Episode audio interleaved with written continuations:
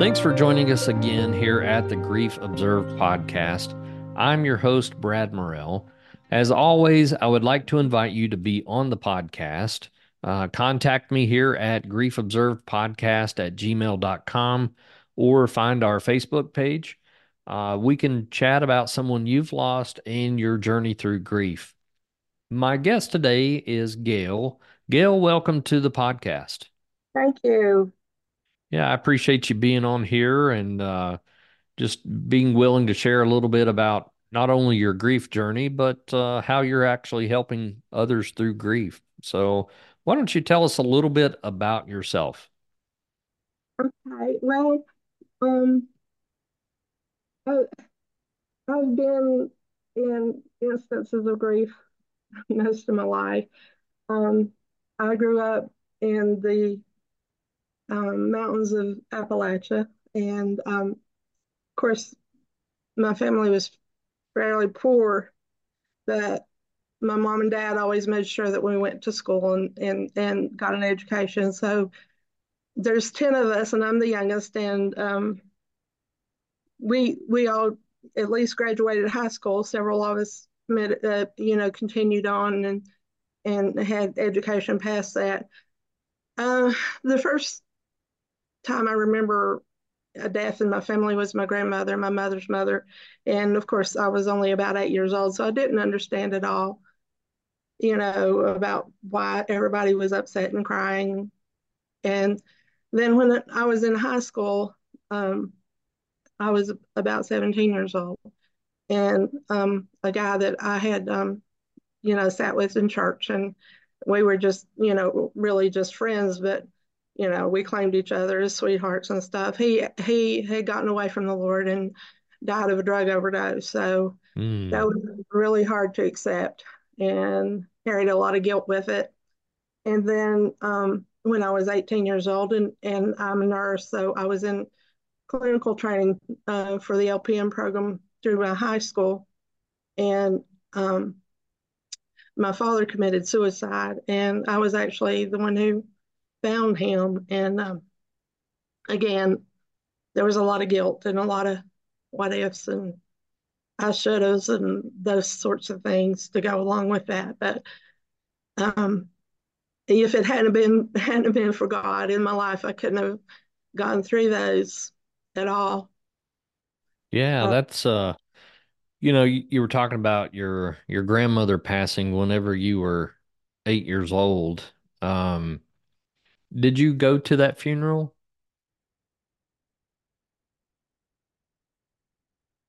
My dad's funeral? No, no, sorry. I think you cut out just a little bit there. No, your grandmother's funeral uh whenever you yeah, were 8. I went, but I, I don't remember a lot about it. Uh, you know, it was just I, I don't I don't remember a whole lot about it. Um, I just remember my mother being really sad, and I, I wanted to help her. You know. Yeah. Um, so you went through a couple of losses, you know, before you were even 18 and you know there's yeah. there's a lot of people I think that don't experience many losses before, you know, being an adult, but uh how old were you when your father passed away? I was 18 and I was in nursing school. Oh, so you were 18 at that point. Yeah. Yeah, wow. but I, you know, um I just graduated high school. He he he committed suicide on February 2nd and uh I graduated high school, you know, the preceding June.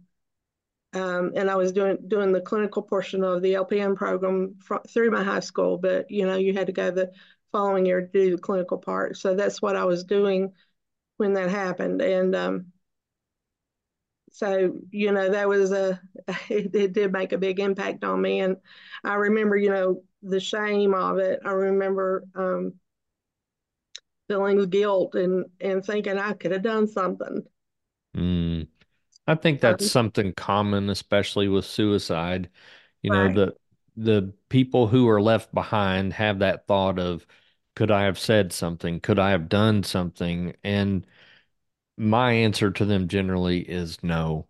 And, you know, it's, um, I think we should encourage everyone in our lives, but I, I think too, when someone has that thought on their brain, there's not much anyone else could say. And and they're usually very private about it. Like there's the people that come to my office that speak about thoughts of suicide are reaching out for help. And and I'm okay with that. You know, tell me those thoughts.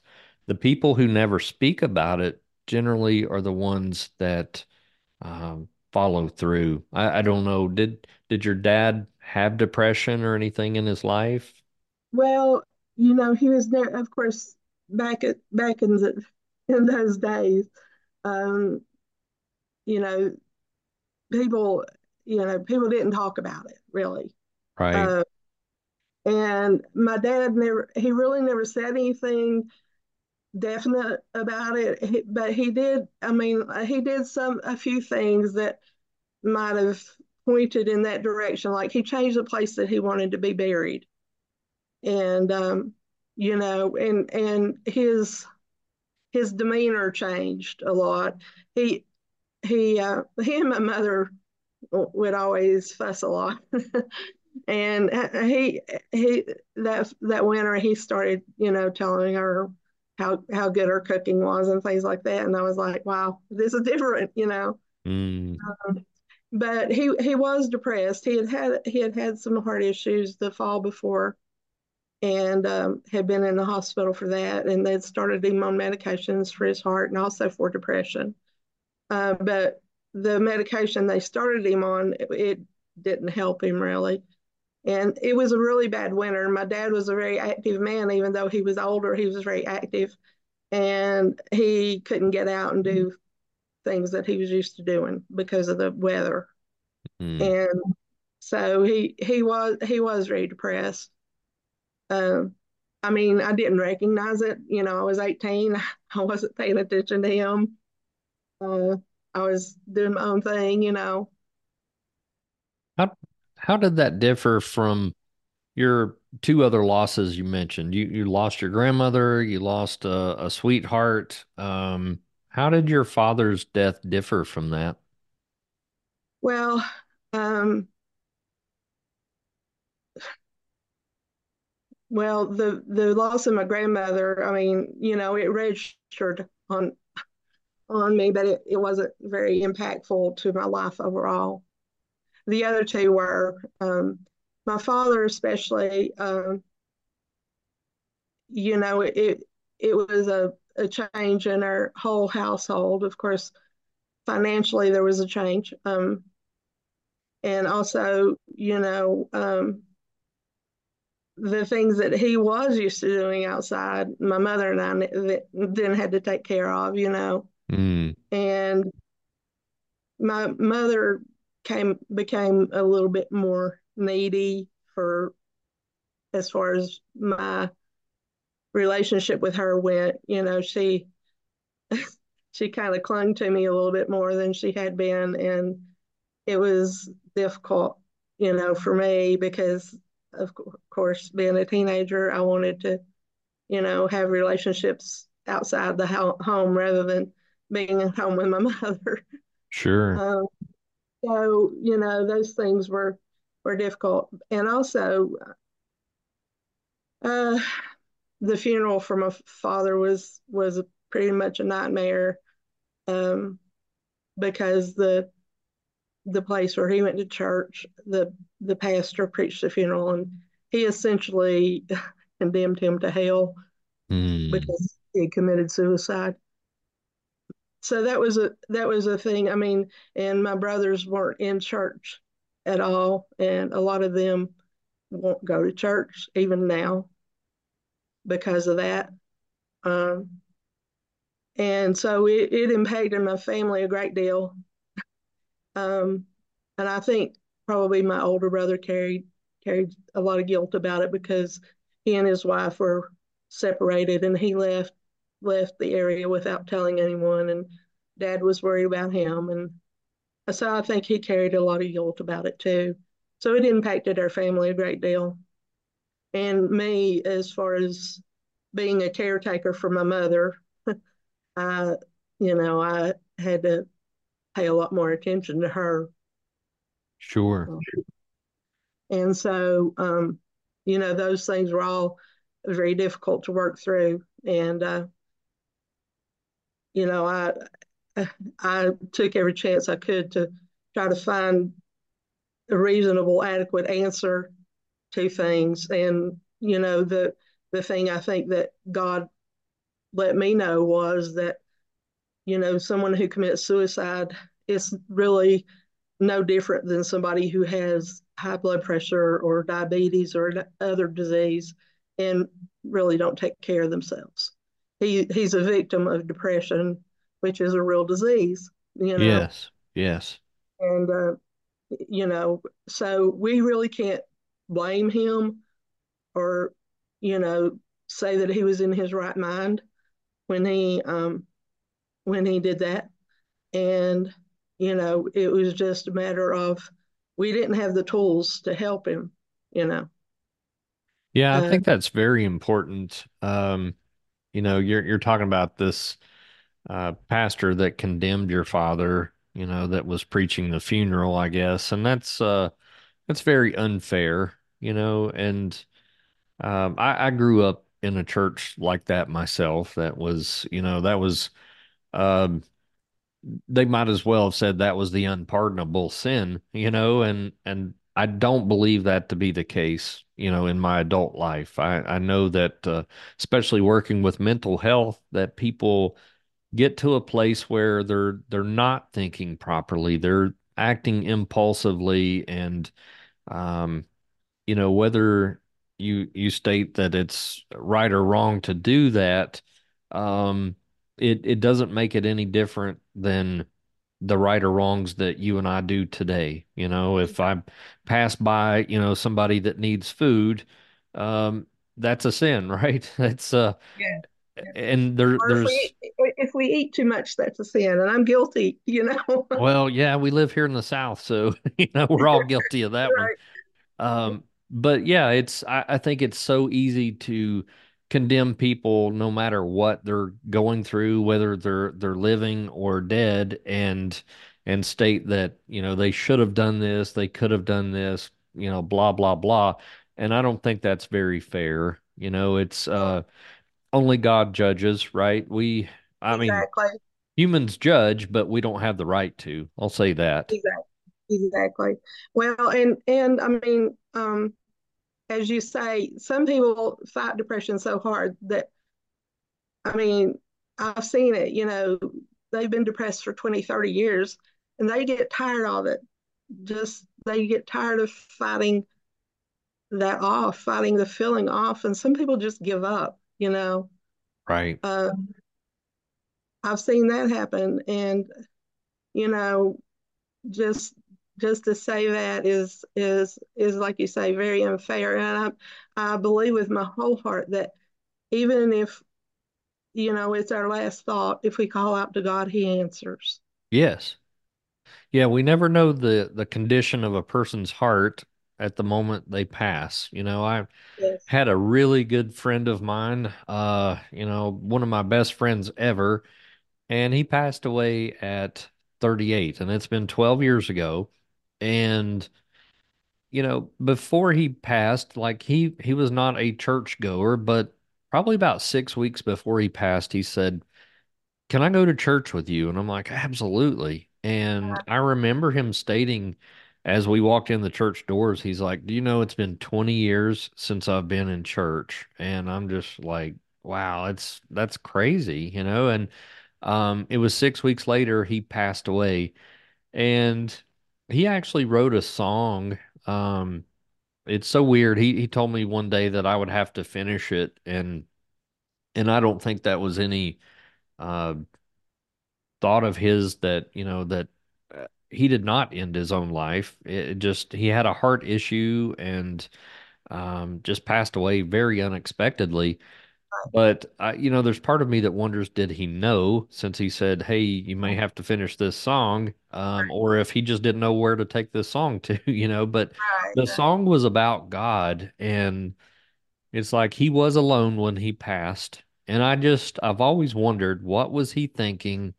What were his final thoughts? Um, I strongly believe that he was a firm believer, um, even though he he didn't go to church every Sunday. And you know, there's nothing in the Bible that says you have to be in church every Sunday to get to heaven, right? Yeah.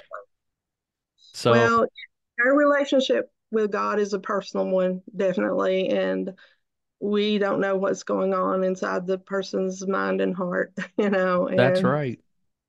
so we we can't judge them by our, our own standards or our own life because um, it may be totally different. And so I, that's the reason I'm thankful that God is the one who judges me. And I don't say that lightly. I say that, you know, with all seriousness because, but, you know, I, I know that people, when they judge, they judge according to their own standard usually. And, and that's not the way I want to be judged. Right. And, you know, even the way we approach people in their own grief journey, we see their grief journey through our own lens. And that's, a, it's very unfair, you know, as yes, opposed to stating, um, I always joke about it, but, you know, one of the things therapists say the most is, how does that make you feel? And it's, it's a right, completely valid question because exactly, if I just say, wow, that must really hurt, or you must be really depressed, like I'm pushing my beliefs, my lens on somebody else, and that's completely unfair. exactly, exactly. And, you know, we we each have our own individual backgrounds we have our own personalities we have our own way of, of assessing things um, and so you know god knows us and he knows our how, how our heart is focused Yes. and and i'm so thankful for that Yeah. Yeah. yeah So I know um, you've experienced a lot of other losses, and that's one of the things that that I noticed when I found you on uh one of the websites out there on Facebook, one of the groups, and you had mentioned several losses in life, not not just your grandmother, not just your sweetheart, not just your father. You've had multiple losses. Tell me more about some of the people that you've lost in life. well after my husband and i got married within a couple of years uh, i had gotten pregnant and um, I miscarried two pregnancies. Um, so for me, that that was uh, that was really more personal than than anything else I had gone through, and it was you know it was something that I saw as a gift of God that I had lost. You know that that anyway, and I I actually got really angry with God over over the the two pregnancy losses and um, I was working as a nurse in a hospital and I would, would walk through pediatrics. And this is a case of me judging others by my own experiences. But, you know, there would be babies there in the, in the pediatrics area and their parents wouldn't be with them. And, you know, they were crying and, and it just, it broke my heart. I was, and I kept telling God, you know, I would be a good mother, uh, you know, and, uh, so I I ended up I had there was six years between my last pregnancy and when I got pregnant again, and I ended up coming to the place that I told God, I said, God, you know, I will serve you no matter what. Um, and it was at that point that God directed me and my husband to start taking in foster children. We were we were doing that as um, as an emergency thing because I really didn't feel like if I had a foster baby that I could let go let them go back to a bad situation in you know or or whatever. If I, I knew that maybe their um, biological parents weren't really taking care of them in in the appropriate way. But anyway God um God I think the scripture is in Proverbs or no, it's in Isaiah, I think, that it says to enlarge your tent. And that that was the the, the scripture that God had given me at that point.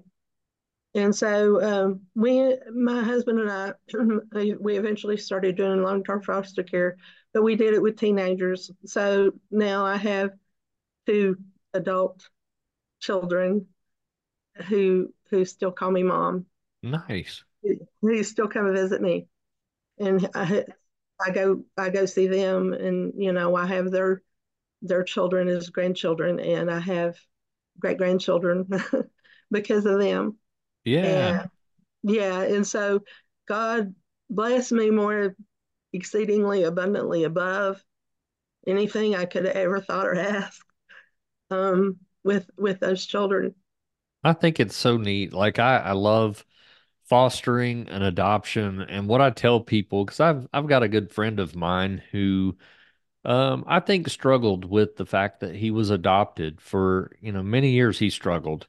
And Right, what I told him, I think it's very cool to be adopted and the reason is he was a choice. You know, my my family, they had me and they're kind of stuck with me. You know, they didn't yeah, I- it's just, you know, God gave them me and they didn't uh they weren't able to select me, hand select me, you know. So right, I right, think adoption and foster care is very special. And you know, you think from a Christian standpoint, we're all adopted. We're all uh, foster children to to God, right? It's right, uh, we are selected, and yes. I think that's a, a very special thing. Um, and and I did eventually. I mean, did eventually get pregnant while we were doing the emergency foster care. um, I got pregnant again, and and God blessed me with a beautiful, beautiful little girl. Ah, And when she was one year old was when we we started taking taking in teenagers as uh, foster children, and uh, so her, you know, she she had she had those siblings around her when she was young, and um, they they became her brother and brother and sister, you know. So she, um, I remember when when uh, the girl left, she went to live with her her sister um, in in another part of the state, and it just tore my daughter all to pieces. She was like my sissy. I miss Ah, the sissy, you know, uh, because they were both so good to her. I mean, and and her foster brother was the only one when she was a baby who could get her to smile or laugh, you know. So when we did pictures, we had to get get him to help us to get her to smile because her dad and I couldn't do it, you know. hmm, Um, and and just we just have some wonderful memories with with them and her and you know and she grew up knowing them as her siblings and not as a foster sibling but as as her brother and her sister. Uh, nice, so you know um, and and you know so that that was that was a wonderful experience. And that's one thing that god always does. If if we can just keep that in mind um, when we're going through hard times is that he he takes what what Satan intended for evil and he turns it around to good. And I mean Romans eight twenty eight is one of my favorite scriptures. It's you know, and we know that God um, God in you know he he turn, turns things around so that it, it all turns out to be for our good. So definitely. um, yeah, I mean, you know, and and that's true in death too. And um,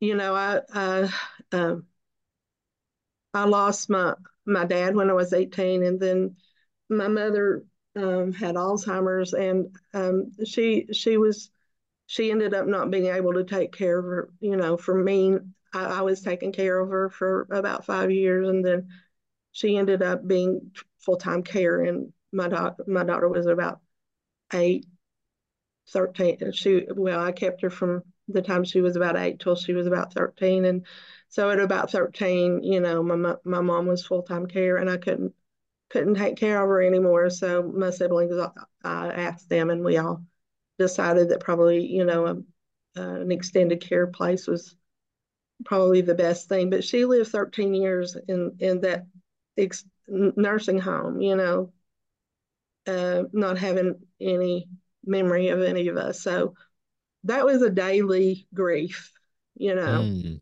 yeah. Going to visit her and her not knowing us.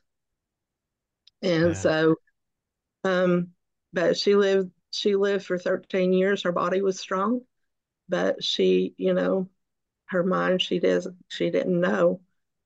Um, but God, God did several miracles through that too. I remember,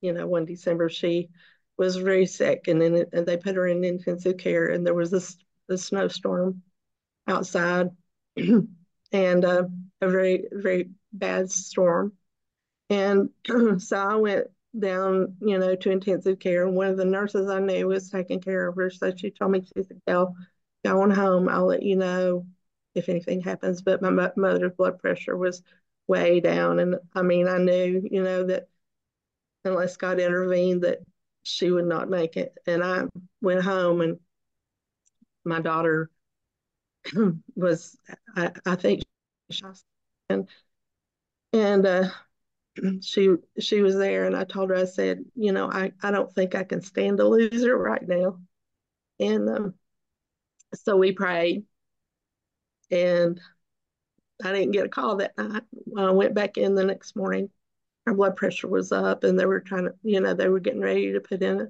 a central line for her medications and things, and you know, and she she pulled through, and God gave me about ten more months with her, you know, because I didn't want to see her buried when the weather was like that. I didn't want to call my my brothers and sisters come home because of the weather like that. And God gave us more time and when she when she passed then it was so peaceful and it was so beautiful. The weather was beautiful, you know, and we we got to, you know, enjoy being together because, you know, I I don't know, you know, uh, how many out there have had has loved ones who have died from after Alzheimer's, but it was a, a relief in a way with her that you know it was it I mean it, it, I was ready when when it happened. I was ready and I was able to let her go. Yeah, how would you describe that anticipatory grief versus you know a sudden death like your father? Like how was that different for you? Um well it, it, it's totally different I think because when you, when you have that anticipatory grief and you you know that the person is is suffering well like my husband too um, it makes you able to let go easier.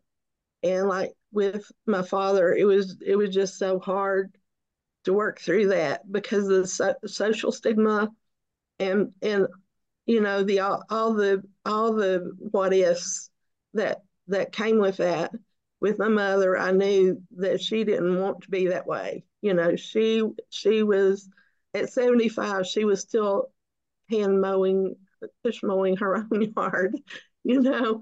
Wow. Um, and and so she didn't want to be that way. She wanted, you know, she, she wanted to be up and about and doing things and not not there in that bed, you know. Um, but you know, and and when when you have someone that's in pain or in a situation like my mother i think a lot of times we we prepare ourselves as as well as we can i mean it's always worse than what we ever think it will be but it, you know with with that at least you're able to kind of get your own emotions and thoughts and concerns in order before they they die and um, and like I said, a lot of that feels like relief, you know, because your your parents or whoever it is, they're not suffering anymore. They're not in a position that they don't want to be in, and so you're you're you're glad for them. You're happy for them. I mean, and I, you know, I'm happy for anyone who dies in the Lord, but you know, but you you know that they're they have to be up in heaven dancing a special little jig, you know. Mm. Uh, just you know, they're just happy Yeah. to be out of that. And I, you, when you know that, I mean, you have your own, you miss them and you're lonely for them, but when you know that, then it's hard to to cry for them, you know. Yeah, I've I've got a friend of mine, uh, one of my best friends, who states he, he called me up. He lost his mom and dad, and stated, you know, Brad, just pray that your parents drop over of a heart attack. He said this.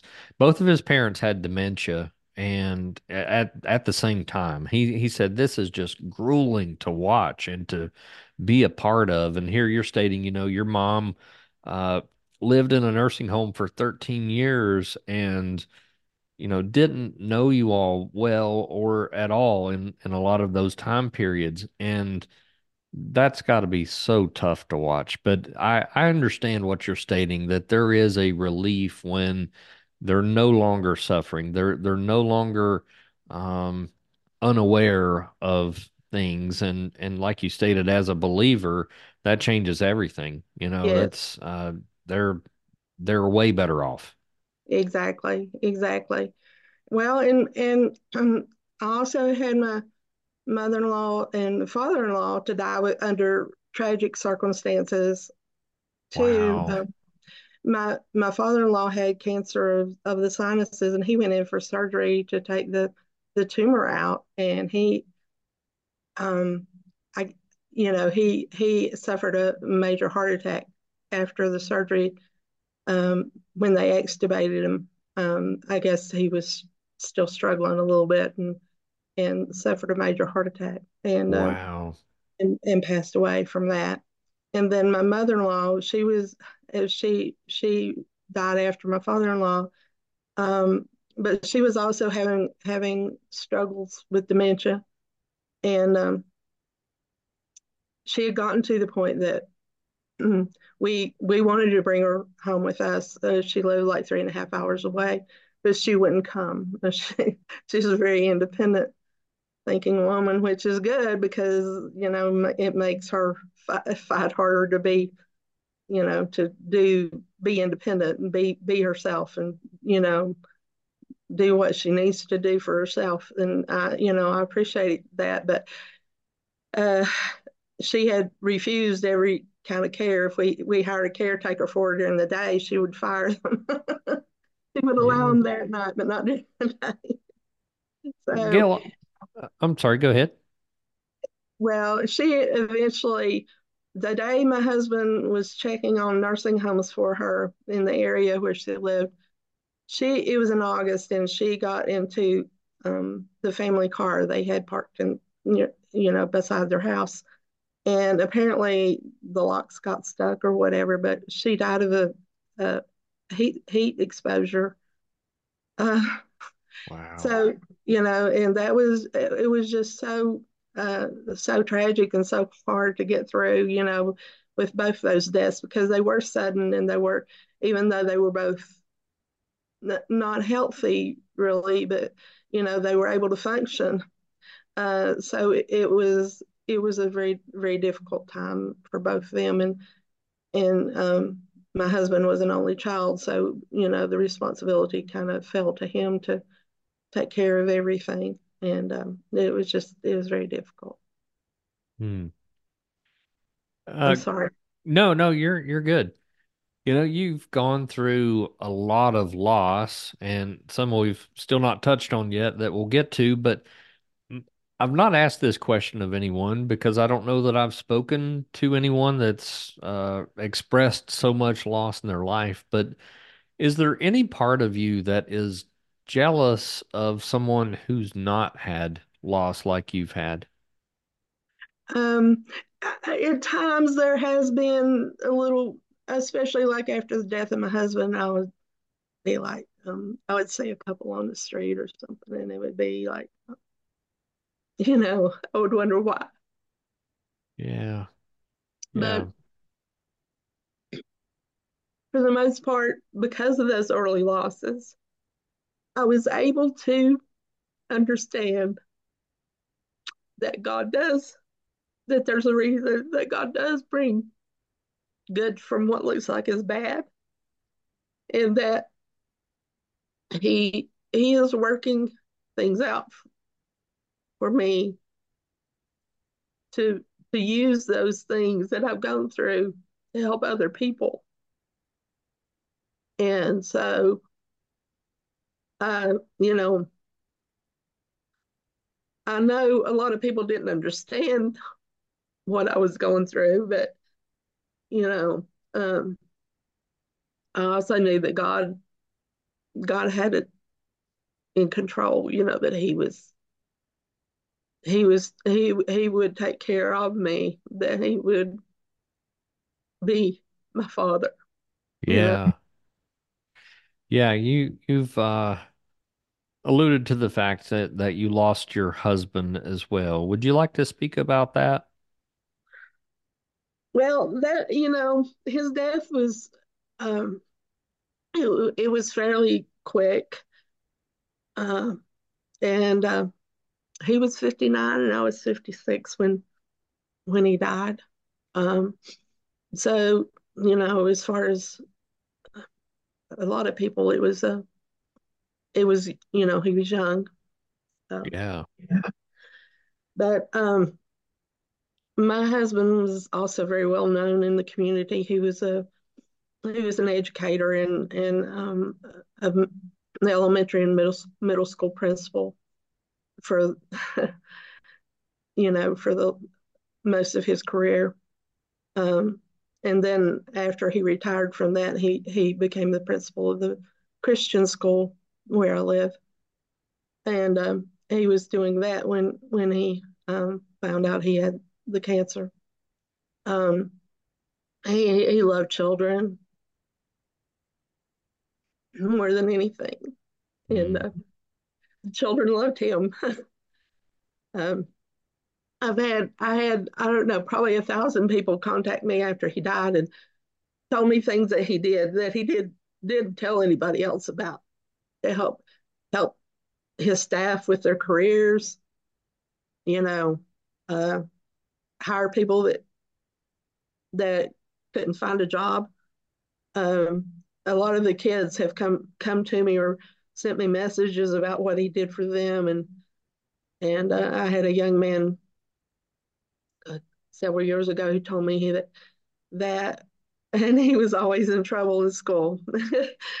um, that told me that that my husband was his mentor after he got older and started to want to figure out what he was going to do with his life. That he wanted that when he looked at at what he what he wanted to be like, he wanted to be like my husband.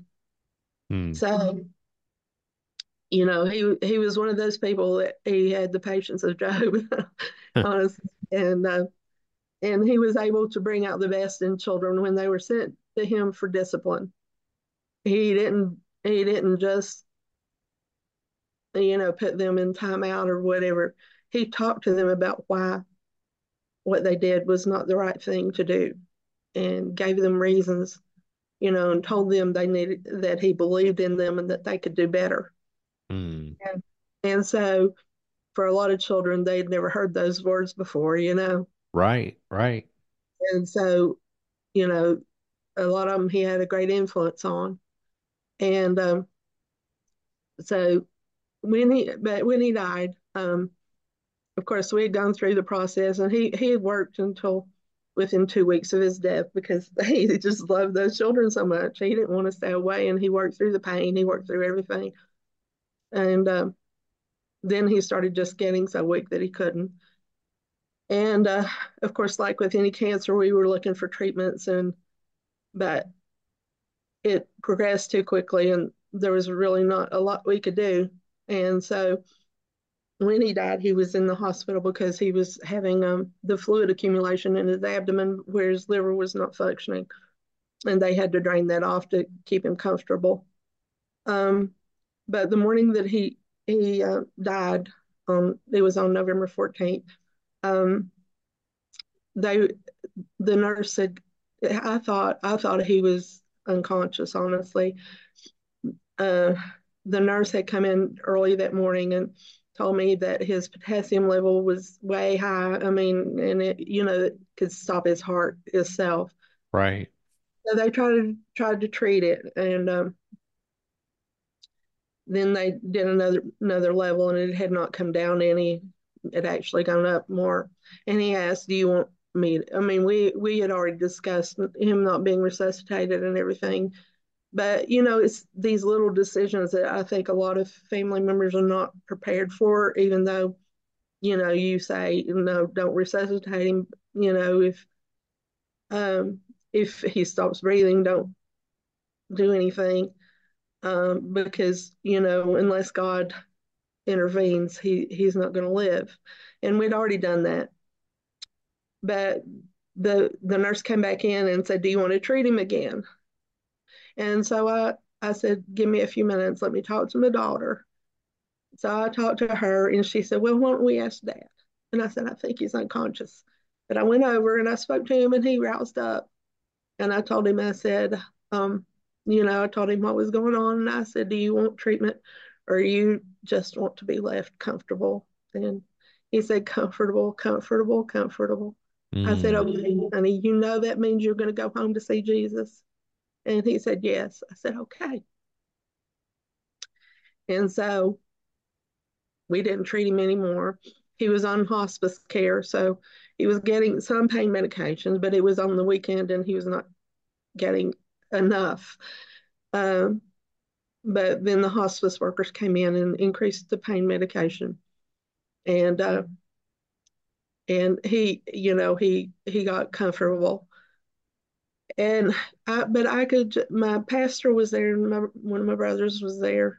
My daughter was there, but I could just feel the presence of God so heavy in that room. It is, it's like something I, I have never felt before mm. or since. It was like a blanket just wrapped around me. And I, I mean, I, could, I just started praising God because I could, you know, I could just, I, it wasn't a vision, but when I closed my eyes, I could see, I could see the saints in, in heaven kind of gathered around it. It looked like an oval um, balcony Mm. And they were they were they were saying, "Come on, James, you've almost made it. You've almost made it. You know, come on, come on." And that's what I could see when I closed my eyes. Mm. That is nice. and I just, I mean, I I I couldn't I couldn't. I was crying, but I was crying really because I I could kind of see what he was going to go to, you know, and um, so the presence of God really gave me great comfort yeah. during that time. and during the whole time you know afterwards you know i could feel that I, I that presence uh, for probably up to a year afterwards you know and i did grieve for my own loneliness you know and for the things the extra things I had to do because I, I you know, I had to do his jobs too now. Um, you know, it was hard. It was difficult to get through those. But I mean, as far as going to church and things like that, it it didn't bother me. You know, I I was able to do the things that I'd always done. I went back to work like in within a few days as I was working as a school nurse and I went back to work within a few days and I was able to work. Hmm. Of course, I think I think the principal probably had scared some of the students to be good to me because I didn't have as many students coming in to my office, but I was I was able to work, you know. So there was a uh, mass healing at the school, huh? yeah, yeah, yeah, exactly.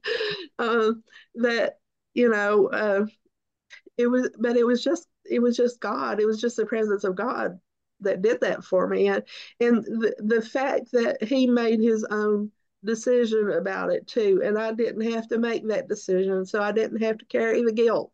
Mm, good point. Helped, helped a lot. Um, you know and and he he was ready you know to go go see jesus so that that was just you know there's not much you can say to that no so gail let me ask you this I, I know you like I stated before, you've gone through a, a lot of loss in life. Uh, there's Yeah. there's no denying that.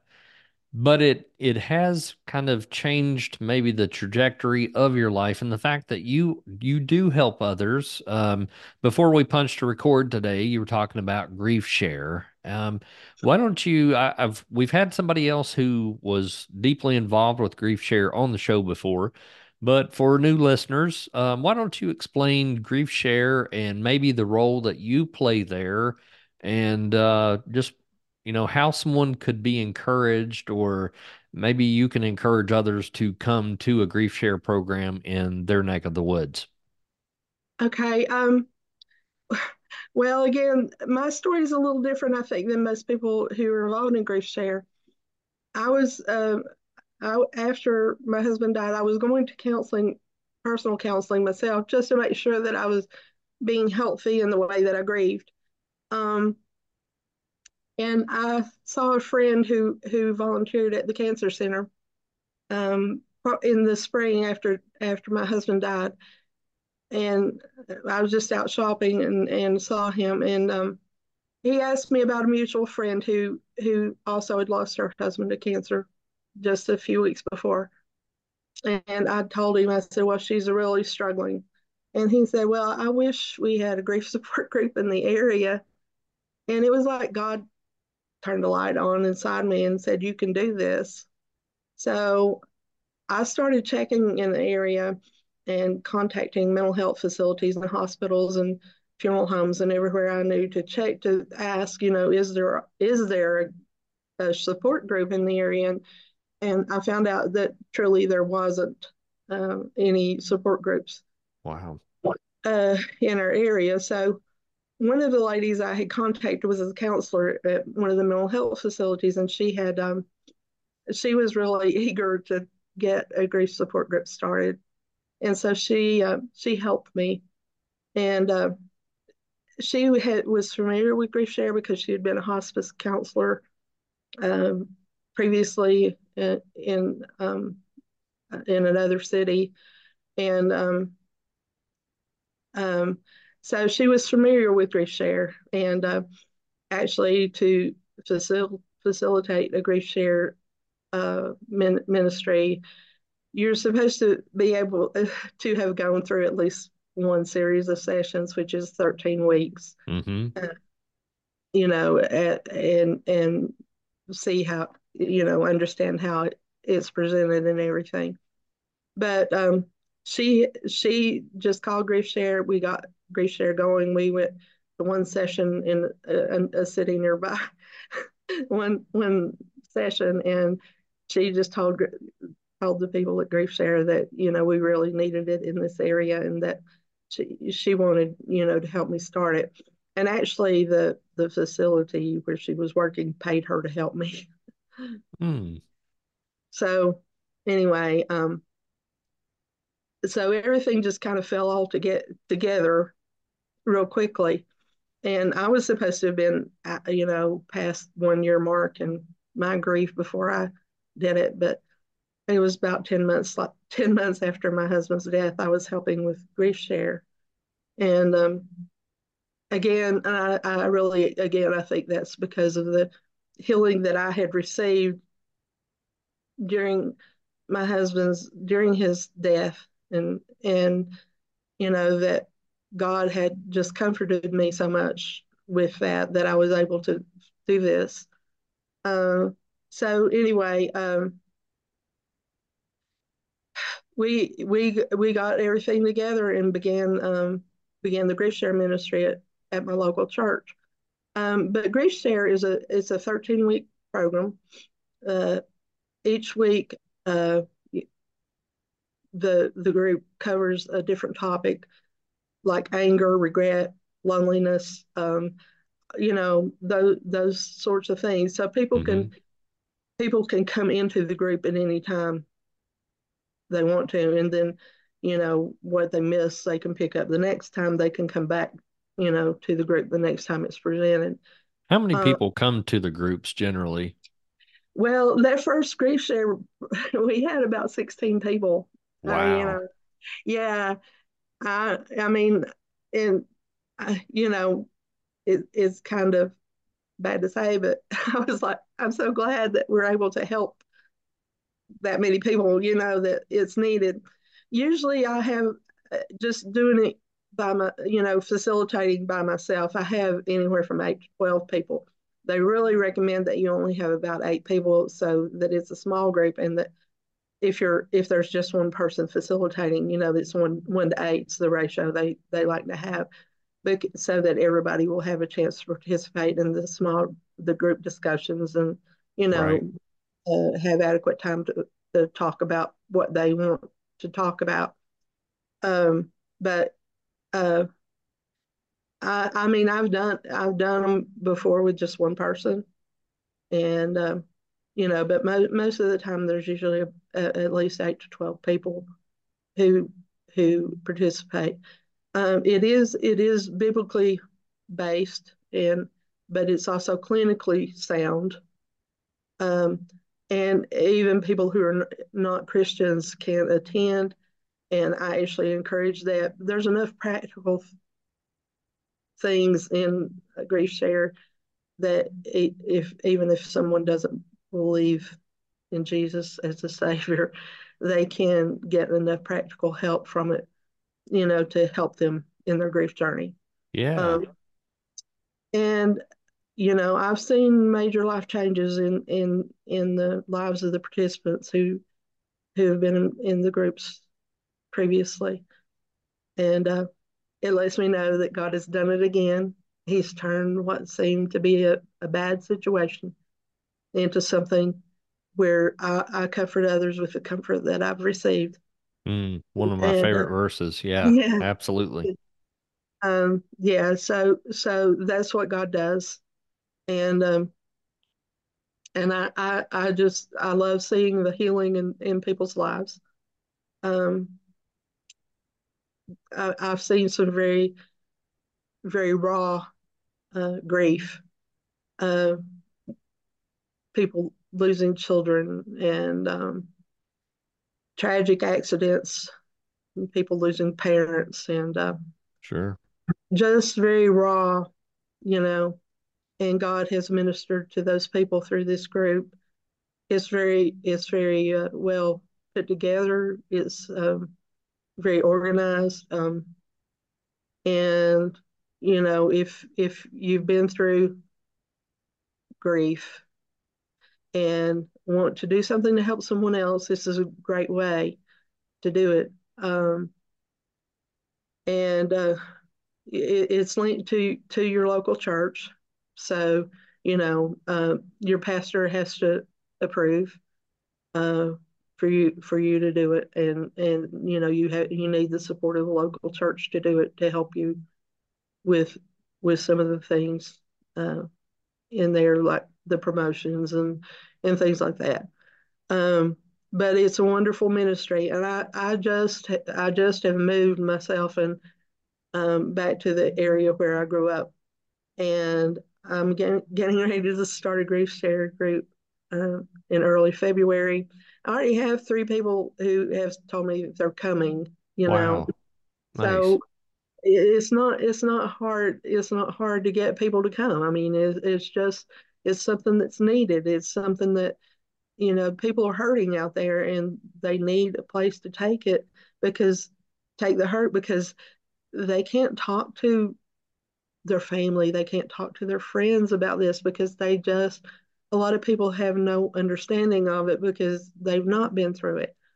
Um, and and a lot of people are just like uh, suck it up, you know, and and move on well, we can't move on, you know, right. until you get through this. We you have to go through it. You can't just shove it to the side and, and pretend it's not there.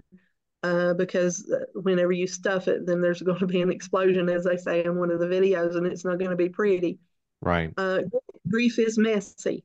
It is a messy process to go through, and uh, you know a lot of people don't want to be faced with a mess, especially you know people around people who are grieving. They don't want to they don't want to be caught up in that mess.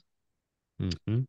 Uh, but the person who's grieving, they have to go through that's the only way to be healthy. That's the only way. And I really don't know, know that the grief changes really. I know that it gets less intense. I know that that the uh, the ambushes, what they call the ambushes of grief, they right. get less frequent. Um, but you always carry that grief with you. You move, you move forward, but you don't move on. Um, and the what you do, what actually happens, I think, is that people build their lives around the grief, so that the grief looks smaller, but it's not really. It's the same size. Um, and so, so it feels less intense because you have more support and you're able to handle it better and know what to do you know when these these situations arise that you have the ambush and you know you get um, those those feelings come back uh, you're you're just better able to handle that. Um, but that we we teach a lot of a lot of very practical things but one of the things that that that we teach with or you know that we discuss with our participants is that the way how how to control and and I mean having emotions and, and all is very normal and and and we all do and God created our emotions and so it's not that emotions are bad but to rather than being overwhelmed there's a fine balancing act there rather than being overwhelmed by our emotions and letting them paralyze us we have to learn God's word and use God's word as as as the as the assessment for the truth or untruth that our emotions are telling us.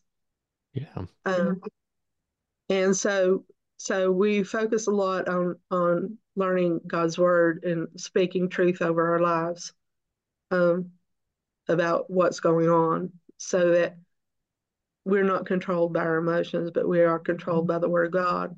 Yes. And uh, and that that's one of the things that I really uh, really appreciate about Grief Share, probably more than anything, is that that they guide you in that direction, and mm. people learn, you know, um, people learn about. It's like Job said, um, near the end of the book of Job. He said, "I've heard of you, but now I've seen you with my own eyes." Mm. Yeah. because of what we went through. So we have a relationship with God before we go through grief, but grief helps us to really see God for who He is. Yeah. Uh, and well, we get, learn to. I'm sorry. Go ahead. I'm sorry, and we learned to lean on Him. Yeah. I know we're we're closing in on our hour here, but I want to offer you any any final words that you have, any final thoughts on uh on anything that we've not covered. Well, one lady asked me, you know, um, at, at Grief Share, um, how how I got through it, and I I think I think the thing is knowing that God has purpose for your life still. Your loved one, your loved one died, but you have purpose. You didn't die. And so, as long as there's breath in your body, God has purpose for you. And yes. I think you need to be looking for that purpose. That's what God has taught me through through my losses is you still have purpose. So look for it. You know, find out what you can do to help someone else. That's been a big part of my own healing. Is I didn't have to be healed before I facilitated grief grief share. It was part of my healing too, to mm-hmm. minister to someone else. And so when we do that, God God heals us in the process. That's great. Well, Gail, I, I can't thank you enough for coming on and sharing, you know, just about your life, you know, your loss and and your grief journey and and honestly how you bless others through the grief share program. I, I know that uh, you know your your blessings to others also spreads out into even more through you know their newfound ministry of helping others through grief. So it's uh, uh, I, I jokingly say it's the best pyramid scheme in the world. You know, It is. True. True. Very true. It's not a scheme though, right? It's it's more of a no, no. blessing. It's not not not a smoke and mirrors Ponzi scheme. It's a it's a real thing. Yeah, yeah. But thanks again for being with us here, and uh, I, I just I can't thank you enough for for sharing everything with us today. So if you've connected with Gail, I'll have her email address in there uh, in the show description. Um, I'll also have a link to GriefShare where you can actually type in your uh, your address and and find something that's close to you as far as uh, where GriefShare may occur in your city. And as always, uh, you know, I'll have the show uh, Facebook page in there as well as our email address. Feel free to shoot me an email and uh, we'll get you on the podcast as soon as possible. But uh, I hope you've been blessed by this podcast and I hope you join us again next time. Have a great day, everyone.